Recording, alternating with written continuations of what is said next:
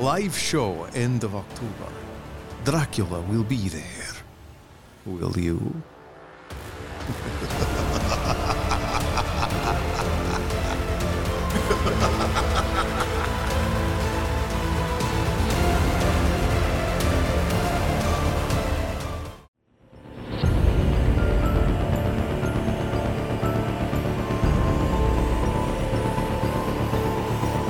Dracula by Bram Stoker.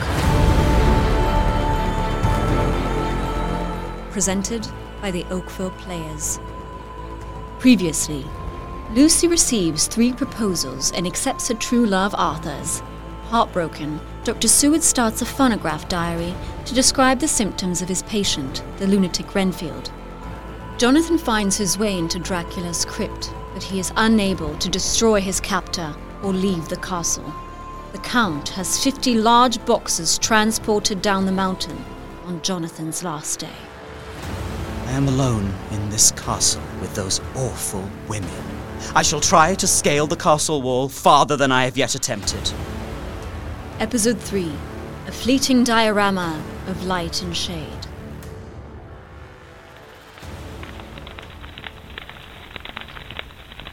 First July. Renfield's spiders are now becoming as great a nuisance as his flies, and today I told him that he must clear out some of them at all events. He cheerfully acquiesced in this. and I gave him the same time as before for reduction. He disgusted me much while with him, for when a horrid blowfly, bloated with some carrion food, buzzed into the room, he caught it, held it exultantly for a few moments between his finger and thumb, and before I knew what he was going to do, put it in his mouth and ate it. I scolded him for it. It is very good and very wholesome. It is life, strong life, and gives life to me. I must watch how he gets rid of his spiders. 8th July. There is a method in his madness. A rudimentary idea in my mind is growing. It will be a whole idea soon. Things remain as they were, except that he has parted with some of his pets and got a new one. He has managed to get a sparrow and has already partially tamed it. His means of taming is simple, for already the spiders have diminished. Those that do remain, however, are well fed, for he still brings in the flies by tempting them with his food.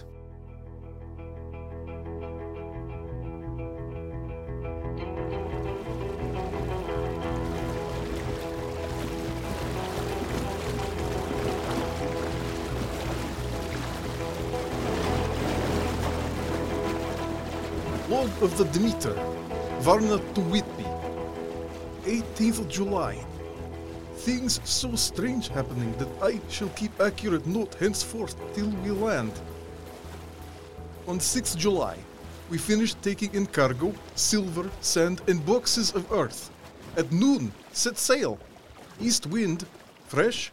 Crew, five hands. Two mates, cook, and myself, captain. On 11th July, at dawn, entered Bosphorus. Underway at 4 p.m. On 12th July, through Dardanelles. At dark, passed through Archipelago. On 13th July, past Cape Matapan. Crew dissatisfied about something. Seemed scared, but the would not speak out. On 14th July, was somewhat anxious about crew. Men, all steady fellows who sailed with me before. Mate could not make out what was wrong. They only told him that there was something and crossed themselves. On 16th July, mate reported in the morning that one of the crew, Petrovsky, was missing. Could not account for it. Men more downcast than ever. All said they expected something of the kind, but would not say more than there was something aboard. Mate getting very impatient with them. On 17th July, yesterday, one of the men confided to me that he thought there was a strange man aboard the ship. He said that in his watch he saw a tall, thin man who was not like any of the crew come up the companionway and disappear. He followed cautiously, but when he got to bows, found no one. He was in a panic of superstitious fear, and I am afraid the panic may spread. Later in day, I got together the whole crew and told them we would search the ship from stem to stern. First mate angry, he said it was folly, and to yield to such foolish ideas would demoralize the men. I let him take the helm, while the rest began thorough search with lanterns. We left no corner unsearched. As there were only big wooden boxes, there were no odd corners where a man could hide. Men much relieved when search over, and went back to work cheerfully. First mate scowled, but said nothing. 19th July. We are progressing. My friend now has a whole colony of sparrows, and his flies and spiders are almost obliterated. When I came in, he ran to me and said he wanted to ask me a great favor. A very, very great favor. A kitten, a nice little sleek, playful kitten that I can play with and teach and feed and feed and feed. I was not unprepared for this request, for I had noticed how his pets went on increasing in size and vivacity. But I did not care that his pretty family of tame sparrows should be wiped out in the same manner as the flies and the spiders. I was firm, however, and told him that he could not have it. His face fell, and I could see a warning of danger in it, for there was a sudden, fierce look which meant killing. The man is an undeveloped homicidal maniac. 20th July. Visited Renfield very early. Found him up and humming a tune. He was spreading out his sugar, which he had saved in the window, and was manifestly beginning his fly catching again. I looked round for his birds, and not seeing them, asked him where they were. He replied, without turning round, that they had all flown away. I said nothing, but went and told the keeper to report to me if there were anything odd about him during the day. 11 a.m. The attendant has just been to me to say that Renfield has been very sick and has disgorged a whole lot of feathers. 11 p.m.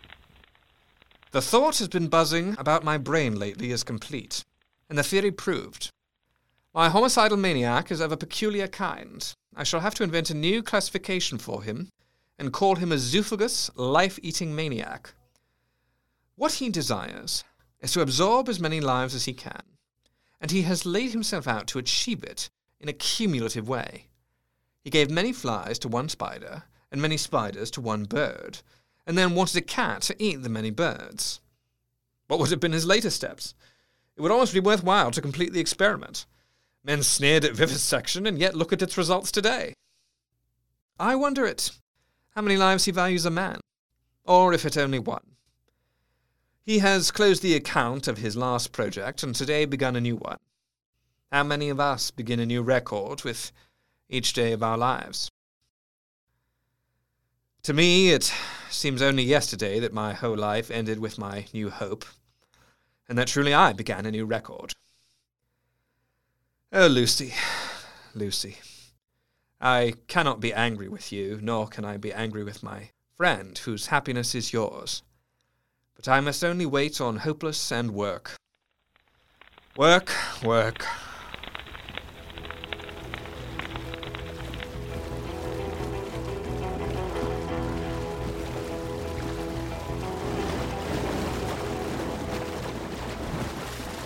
Of the Demeter, 22nd July. Rough weather last three days, and all hands busy with sails. No time to be frightened. Men seem to have forgotten their dread. Made cheerful again, and all on good terms. Gibraltar and out through straits. All well. 24th July. There seems to be some doom over the ship. Last night, another man lost, disappeared. Like the first, he came off his watch and was not seen again. Men all in a panic of fear. I fear to be alone. Made angry. Fear there will be some trouble, as either he or the men will do some violence.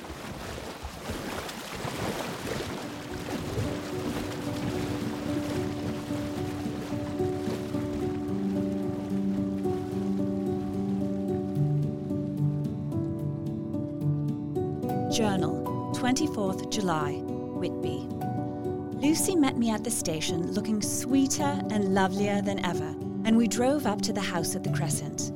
This is a lovely place. The little river, the Esk, runs through a deep valley, which broadens out as it comes near the harbour. The houses of the old town are all red roofed and seemed piled up one over the other. Right over the town is the ruin of Whitby Abbey. It is a most noble ruin, of immense size and full of beautiful and romantic bits. There is another church, parish one, round which is a big graveyard, all full of tombstones.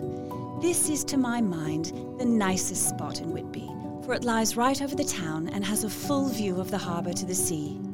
There are walks with seats beside them through the churchyard, and people go and sit there all day long looking at the beautiful view and enjoying the breeze. I shall come and sit here very often myself and work. Indeed, I am writing now, my book on my knee. 26th July. I am anxious, and it soothes me to express myself here. It is like whispering to oneself and listening at the same time.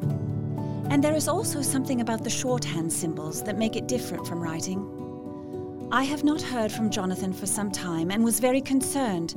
But yesterday, dear Mr. Hawkins, who is always so kind, sent me a letter from him. I had written asking him if he had heard, and he said the enclosed had just been received. It is only a line dated from Castle Dracula and says that he is just starting for home. That is not like Jonathan. I do not understand it, and it makes me uneasy. Then, too, Lucy, although she is so well, has lately taken to her old habit of walking in her sleep.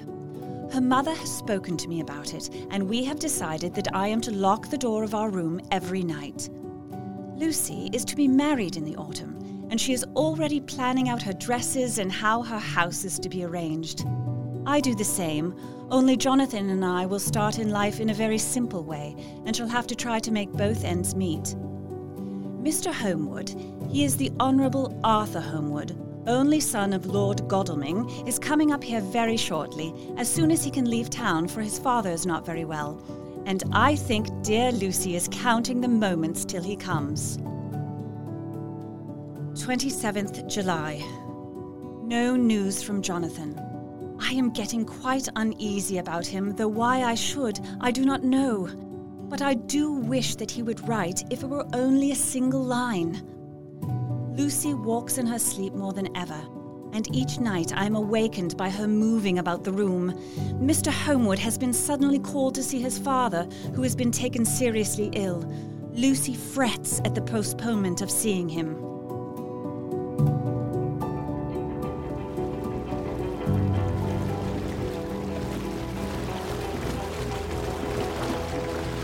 Log of the Demeter, 28th July. Four days in hell, knocking about in a sort of maelstrom and the wind a tempest. No sleep for anyone. Men all worn out. Hardly know how to set a watch since no one fit to go on. 29th July. Another tragedy. Had single watch tonight as crew too tired to double.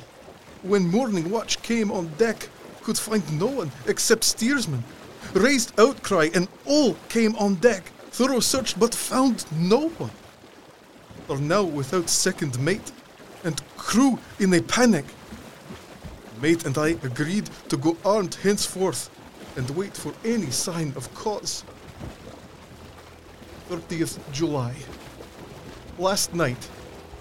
Rejoiced we are nearing England. Weather fine, all sail set. Wait by mate telling me that both men of watch and the steersman missing. Only self and mate, and two hands left to work ship. 1st August. Two days of fog, and not a sail sighted. Had hoped when in the English Channel to be able to signal for help or to get in somewhere. We seem to be drifting to some terrible doom.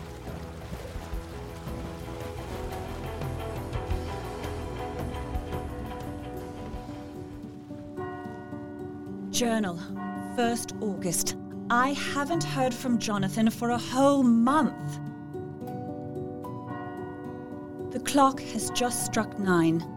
I see the lights scattered all over the town. They run right up the Esk and die away in the curve of the valley. I wonder where Jonathan is and if he is thinking of me. Oh, I wish he were here.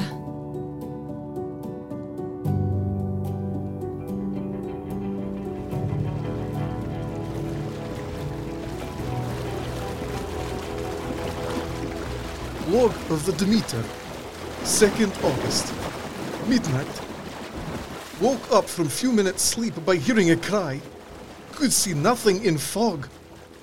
One more gone. Lord, help us. Mate says we must be past Straits of Dover. If so, we are now off in the North Sea, and only God can guide us in the fog, which seems to move with us and God seems to have deserted us. 3rd August. At midnight, I went to relieve the man at the wheel, and when I got to it, found no one there. The wind was steady. I dared not leave it, so shouted for the mate. And after a few seconds, he rushed up on deck in his flannels. He looked wide eyed and haggard, and I greatly fear his reason has given way. It is here. I know it now. On the watch last night, I saw it like a man, tall and thin and ghastly pale. I crept behind it and gave it my knife, but the knife went through it, empty as the air. And as he spoke, he took his knife and drove it savagely into space. It is in the hold, perhaps in one of those boxes. Alan screws them one by one and see. And with a warning look and his finger on his lip, he went below. There was springing up a choppy wind, and I could not leave the helm. He is mad. Stark, raving, mad, and it's no use me trying to stop him. So here I stay, and mind the helm, and write these notes.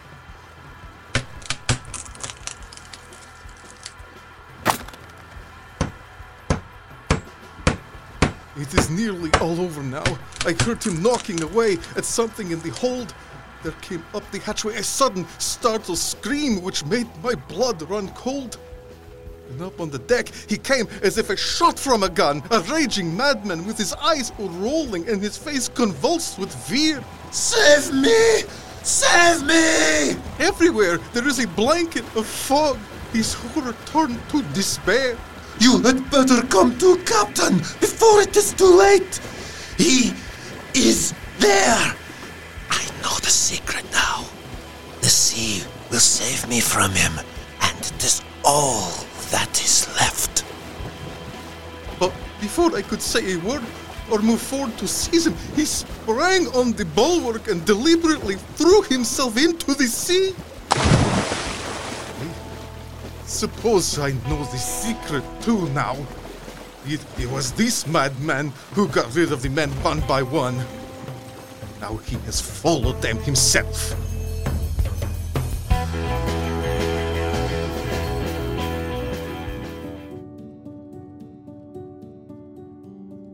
Journal, 3rd August.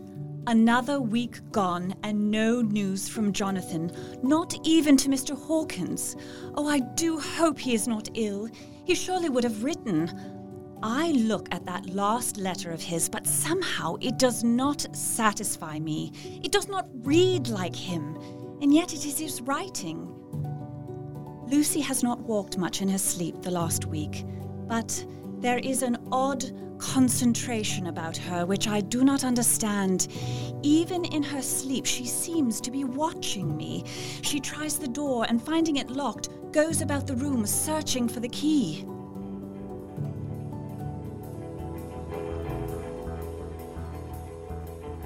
Log of the Demeter, 4th August.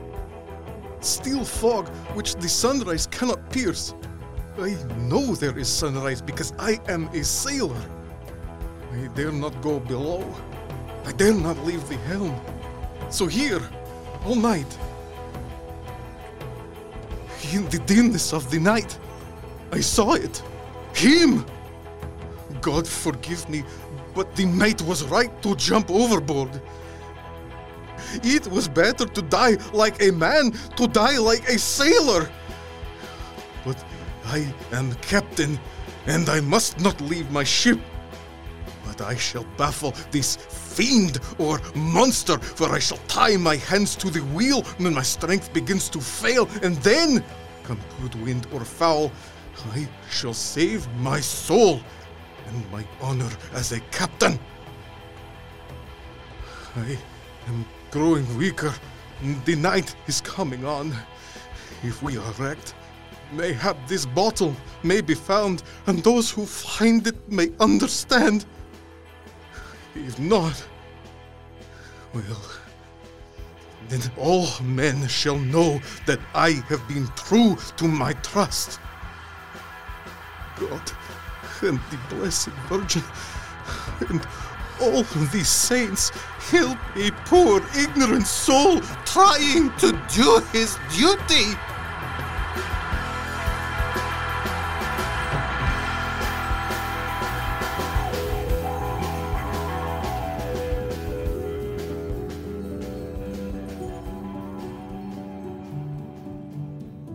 Journal, 6th August.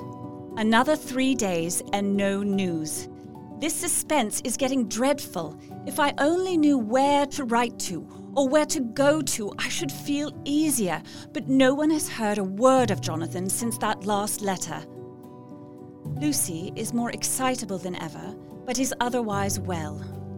Last night was very threatening, and the fishermen say we are in for a storm. Today is a grey day, and the sun, as I write, is hidden in thick clouds high over Kettleness. The sea is tumbling in over the shallows and the sandy flats with a roar, muffled in the sea mists drifting inland. The horizon is lost in a grey mist. I was glad when the Coast Guard came along with his spyglass under his arm. He stopped to talk with me, as he always does, pointing out a strange ship in the distance. Can't make her out. She's Russian by the look of her, but she's knocking about in the queerest way. He seems to see the storm coming, but can't decide whether to put in yet. She has steered mighty strangely, changes about with every puff of wind. We'll hear more of her before this time tomorrow.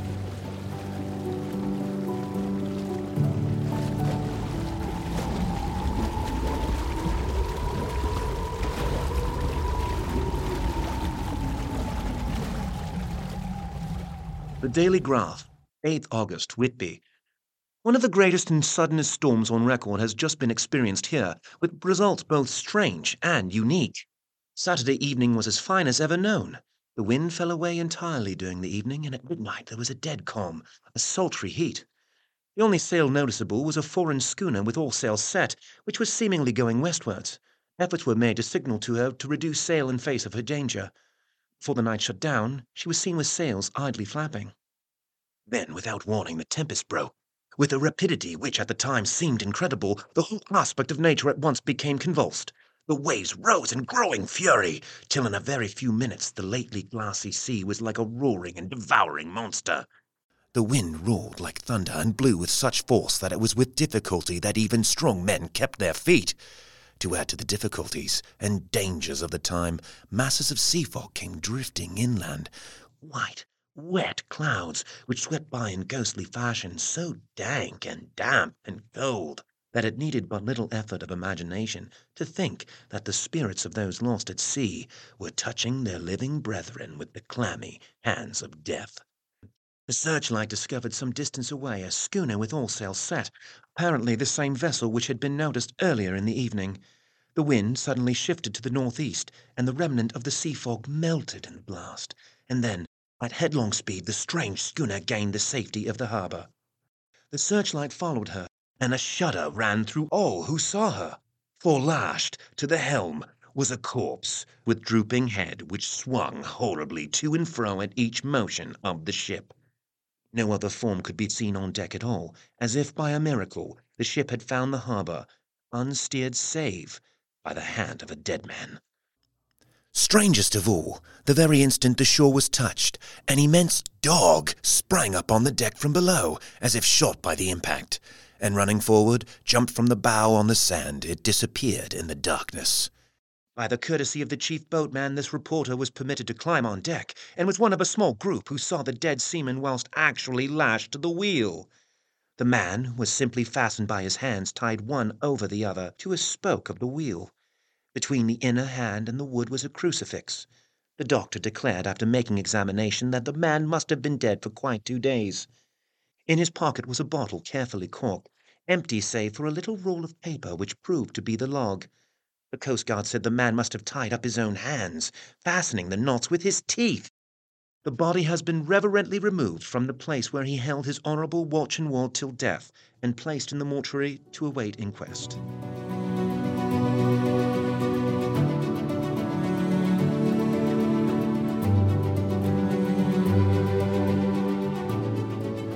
Journal, 8th August. Lucy was very restless all night, and I too could not sleep. The storm was fearful, and as it boomed loudly among the chimney pots, it made me shudder. Strangely enough, Lucy did not wake. Early in the morning, we both got up and went down to the harbour to see if anything had happened in the night. There were very few people about. Somehow, I felt glad that Jonathan was not on the sea last night, but on land. But oh, is he on land or sea? Where is he and how? I am getting fearfully anxious about him.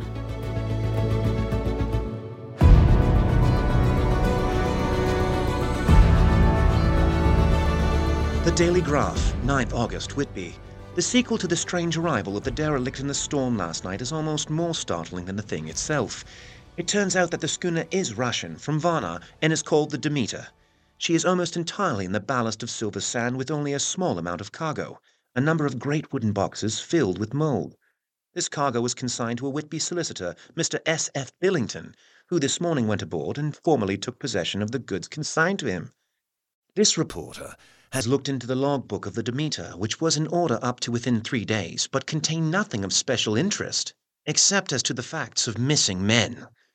It almost seems as though the captain had been seized with some kind of mania before he had got well into blue water. Of course, the verdict was an open one. There is no evidence whether or not the man committed the murders. The folk here hold almost universally that the captain is a hero, and he is to be given public funeral. He is to be buried in the churchyard on the cliff. A good deal of interest was abroad concerning the dog which landed when the ship struck, and more than a few of the members of the SPCA, which is very strong in Whitby, have tried to befriend the animal. To the general disappointment, however, it was not to be found, at which there is much mourning, for with public opinion in its present state, he would be adopted by the town. Tomorrow we will see the funeral, and so ends this one more mystery of the sea.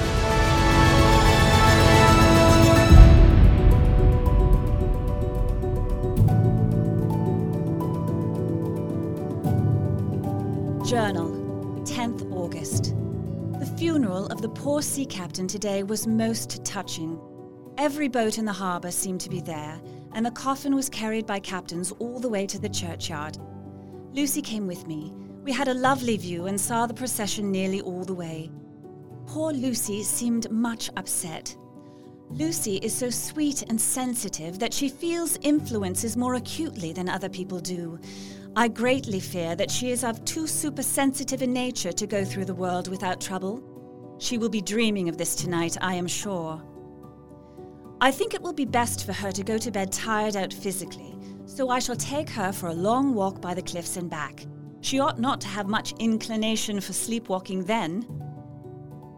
11 o'clock p.m. Oh, but I am tired. If it were not that I had made my diary a duty, I should not open it tonight. We had a lovely walk. Lucy, after a while, was in gay spirits, owing, I think, to some dear cows who came nosing towards us in a field close to the lighthouse. Lucy is asleep and breathing softly. She has more colour in her cheeks than usual and looks oh so sweet. If Mr. Homewood fell in love with her seeing her only in the drawing room, I wonder what he would say if he saw her now. Some of the new women writers will someday start an idea that men and women should be allowed to see each other asleep before proposing or accepting. But I suppose the new woman won't condescend in future to accept. She will do the proposing herself. And a nice job she will make of it, too. There's some consolation in that. I am so happy tonight because dear Lucy seems better. I really believe she has turned the corner and that we are over her troubles with dreaming. I should be quite happy if I only knew if Jonathan. Oh, God bless and keep him.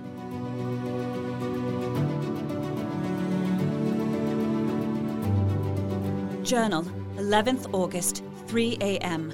No sleep now, so I may as well write. I am too agitated to sleep. We have had such an agonizing experience. I don't know what time it was when I awoke and sat up with a horrible sense of fear upon me. I lit a match and found that Lucy was not in the room. The door was shut, but not locked as I had left it. I feared to wake her mother, who has been more than usually ill lately, so threw on some clothes to look for her. I ran downstairs and looked in the sitting room. Not there. Then I looked in all the other open rooms of the house with an ever growing fear chilling my heart. Finally, I came to the hall door and found it open.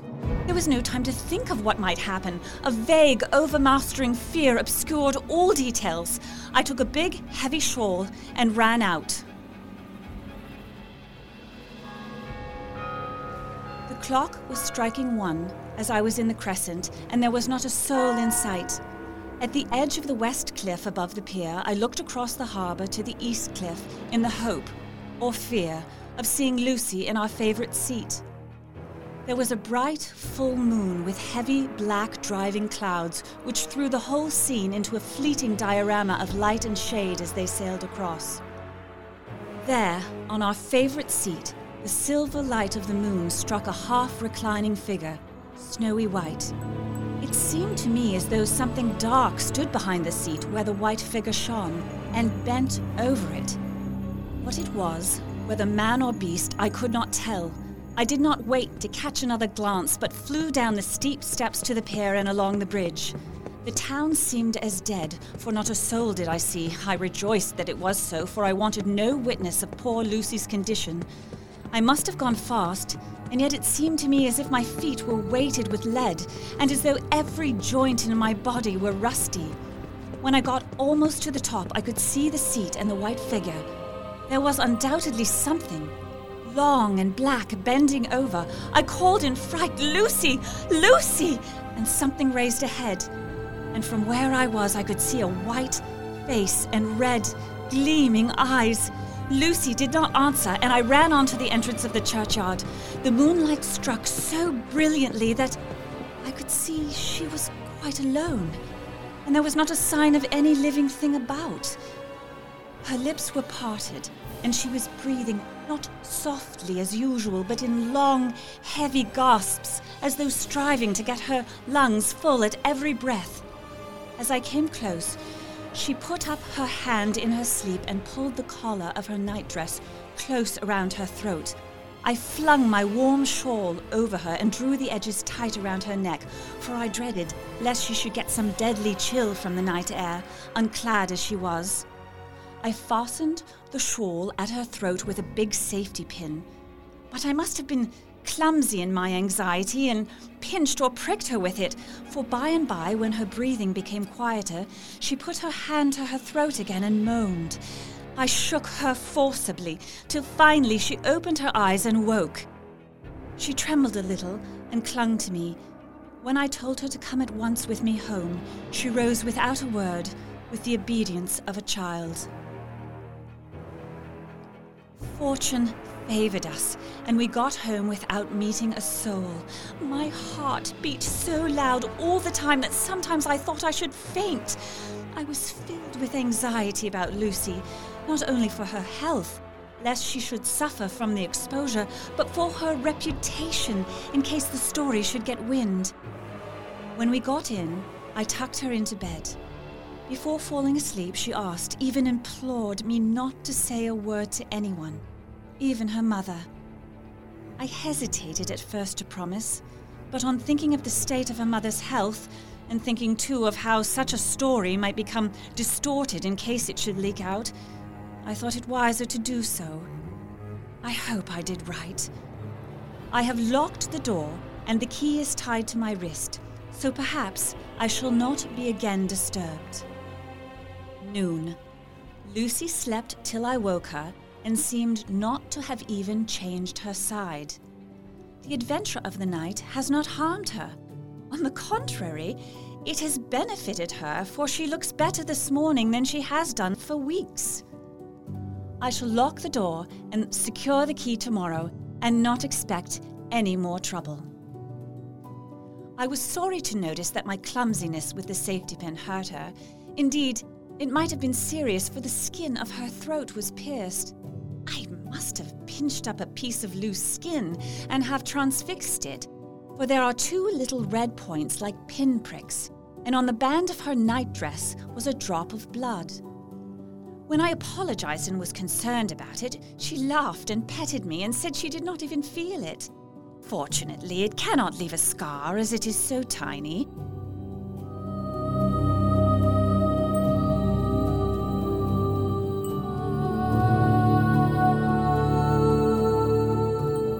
Journal, 12th August. My expectations were wrong, for twice during the night I was wakened by Lucy trying to get out. She seemed, even in her sleep, to be a little impatient at finding the door shut and went back to bed under a sort of protest. I woke with the dawn. Lucy woke too, and I was glad to see was even better than on the previous morning. All her old gaiety of manner seemed to have come back, and she came and snuggled in beside me and told me all about Arthur. I told her how anxious I was about Jonathan, and then she tried to comfort me.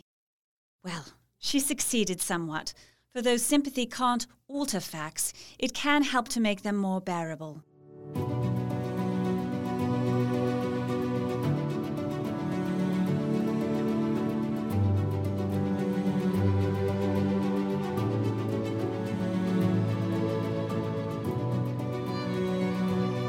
Journal, 13th August. Another quiet day, and to bed with the key on my wrist as before. Again, I awoke in the night and found Lucy sitting up in bed, still asleep, pointing to the window. I got up quietly and, pulling aside the blind, looked out. It was brilliant moonlight, and the soft effect of the light over the sea was beautiful, beyond words. Between me and the moonlight flitted a great bat in great whirling circles. Once or twice it came quite close, but was, I suppose, frightened at seeing me, and flitted away across the harbour towards the Abbey. When I came back from the window, Lucy had laid down again and was sleeping peacefully. She did not stir again all night.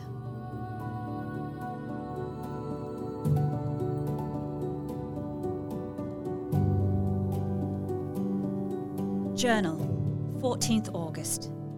This afternoon, Lucy made a funny remark.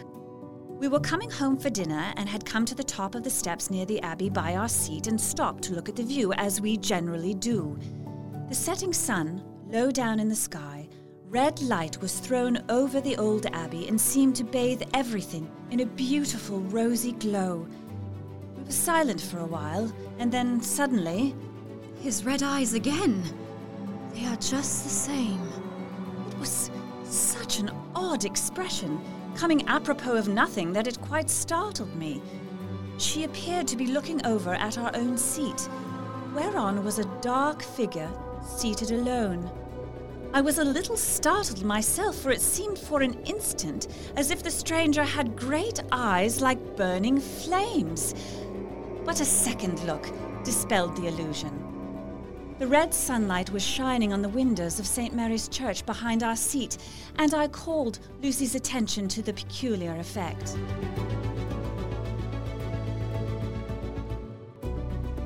Lucy had a headache and went early to bed. I saw her asleep and went out for a little stroll myself. I walked along the cliffs to the westward, thinking of Jonathan. I threw a glance up at our window and saw Lucy's head leaning out, her head lying against the side of the windowsill and her eyes shut. She was fast asleep, and by her was something that looked like a good sized bird. I was afraid she might get a chill, so I ran upstairs. But as I came into the room, she was moving back to her bed, fast asleep and breathing heavily. She was holding her hand to her throat as though to protect it from cold. I did not wake her, but tucked her up warmly. I have taken care that the door is locked and the window securely fastened. There is a drawn, haggard look under her eyes which I do not like. I fear she is fretting about something.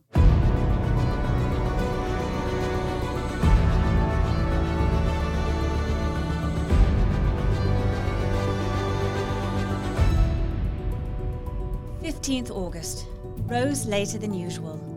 Lucy was languid and tired. We had a happy surprise at breakfast. Arthur's father is better and wants the marriage to come off soon.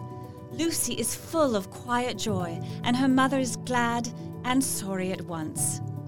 Later in the day, she told me she is grieved to lose Lucy as her very own, but she is rejoiced that she is soon to have someone to protect her. She confided to me that she has got her death warrant. She has not told Lucy and made me promise secrecy. Her doctor told her within a few months at most she will die, for her heart is weakening. At any time, even now, a sudden shock would be almost sure to kill her. Ah, we were wise to keep from her the affair of the dreadful night of Lucy's sleepwalking.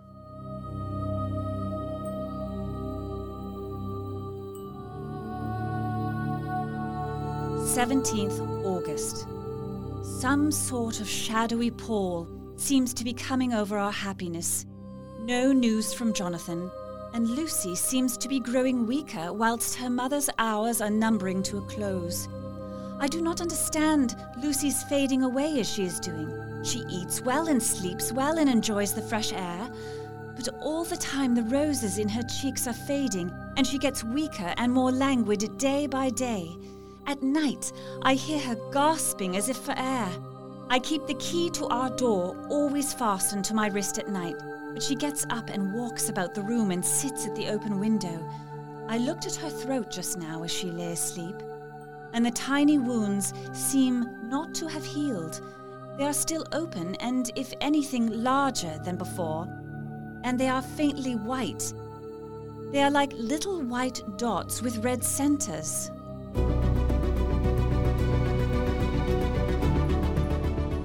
Letter from Samuel F. Billington and Son, Solicitors, Whitby, to Messieurs Carter, Paterson and Company, London, 17th August. Dear Sirs, Herewith please receive invoice of goods sent by Great Northern Railway. You will please deposit the boxes, 50 in number, in the partially ruined building forming part of the house and marked A on the rough diagram enclosed, the ancient chapel of the mansion at Carfax, Purfleet. We are, dear sirs, Faithfully yours, Samuel F. Billington and Sons, Solicitors.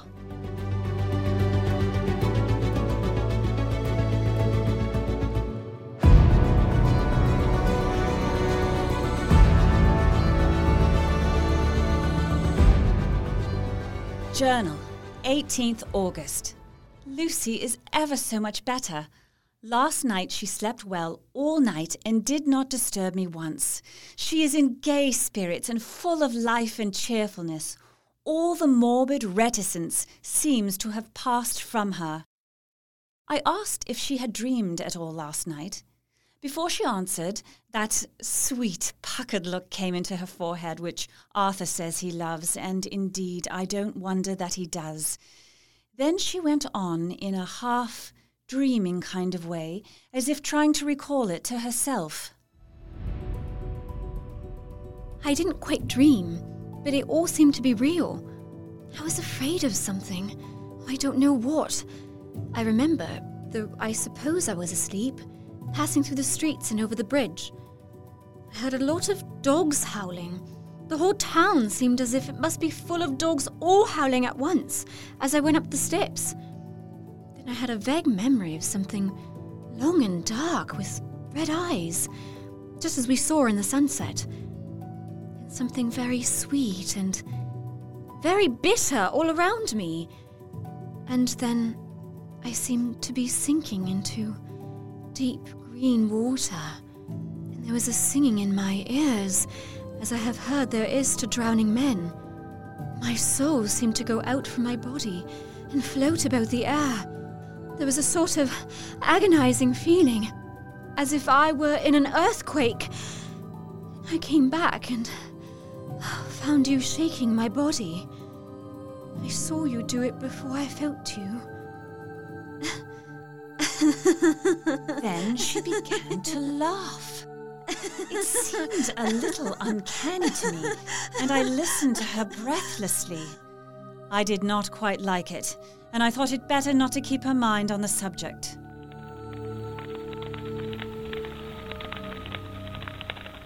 Nineteenth August. A strange and sudden change in Renfield last night. About eight o'clock, he began to get excited and sniff about as a dog does when setting.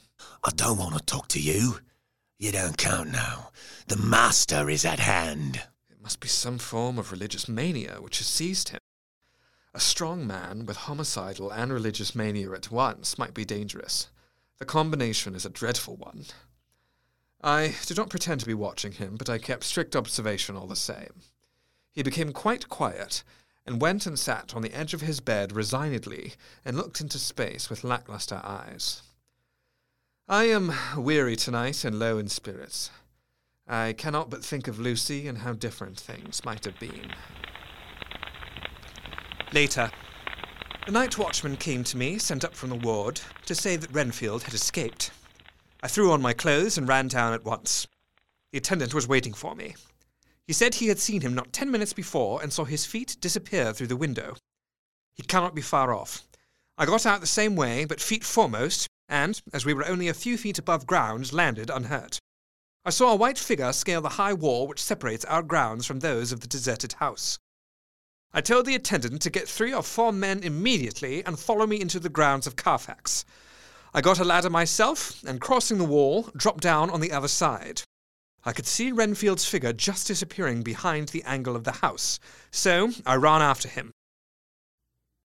On the far side of the house, I found him pressed close against the old iron bound oak door of the chapel. He was talking, apparently to someone. I am here to do your bidding, master. I am your slave. You will reward me, for I shall be faithful. I worship you long and afar off. Now that you are near, I await your commands. When we closed in on him, he fought like a tiger. He is immensely strong, for he was more like a wild beast than a man. I never saw a lunatic in such a paroxysm of rage before, and I hope I shall not again. He is safe now, at any rate. A straight waistcoat keeps him restrained, and he is chained to the wall in the padded room. His cries are at times awful, but the silences that follow are more deadly still, for he means murder in every turn and movement. I shall be patient, master. It is coming. Coming. Coming.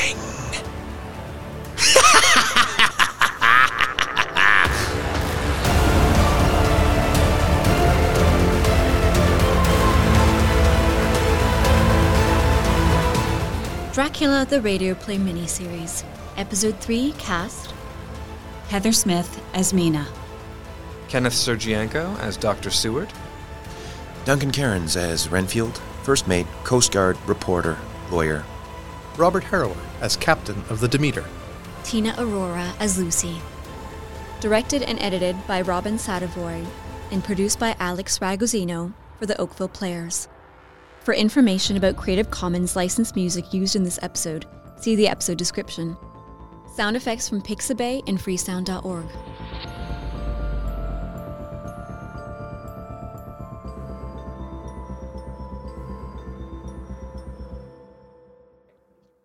Duncan Cairns as Renfield, first mate, Coast Guard, reporter. Later. reporter. And they asked me to play the reporter, and I said, sure.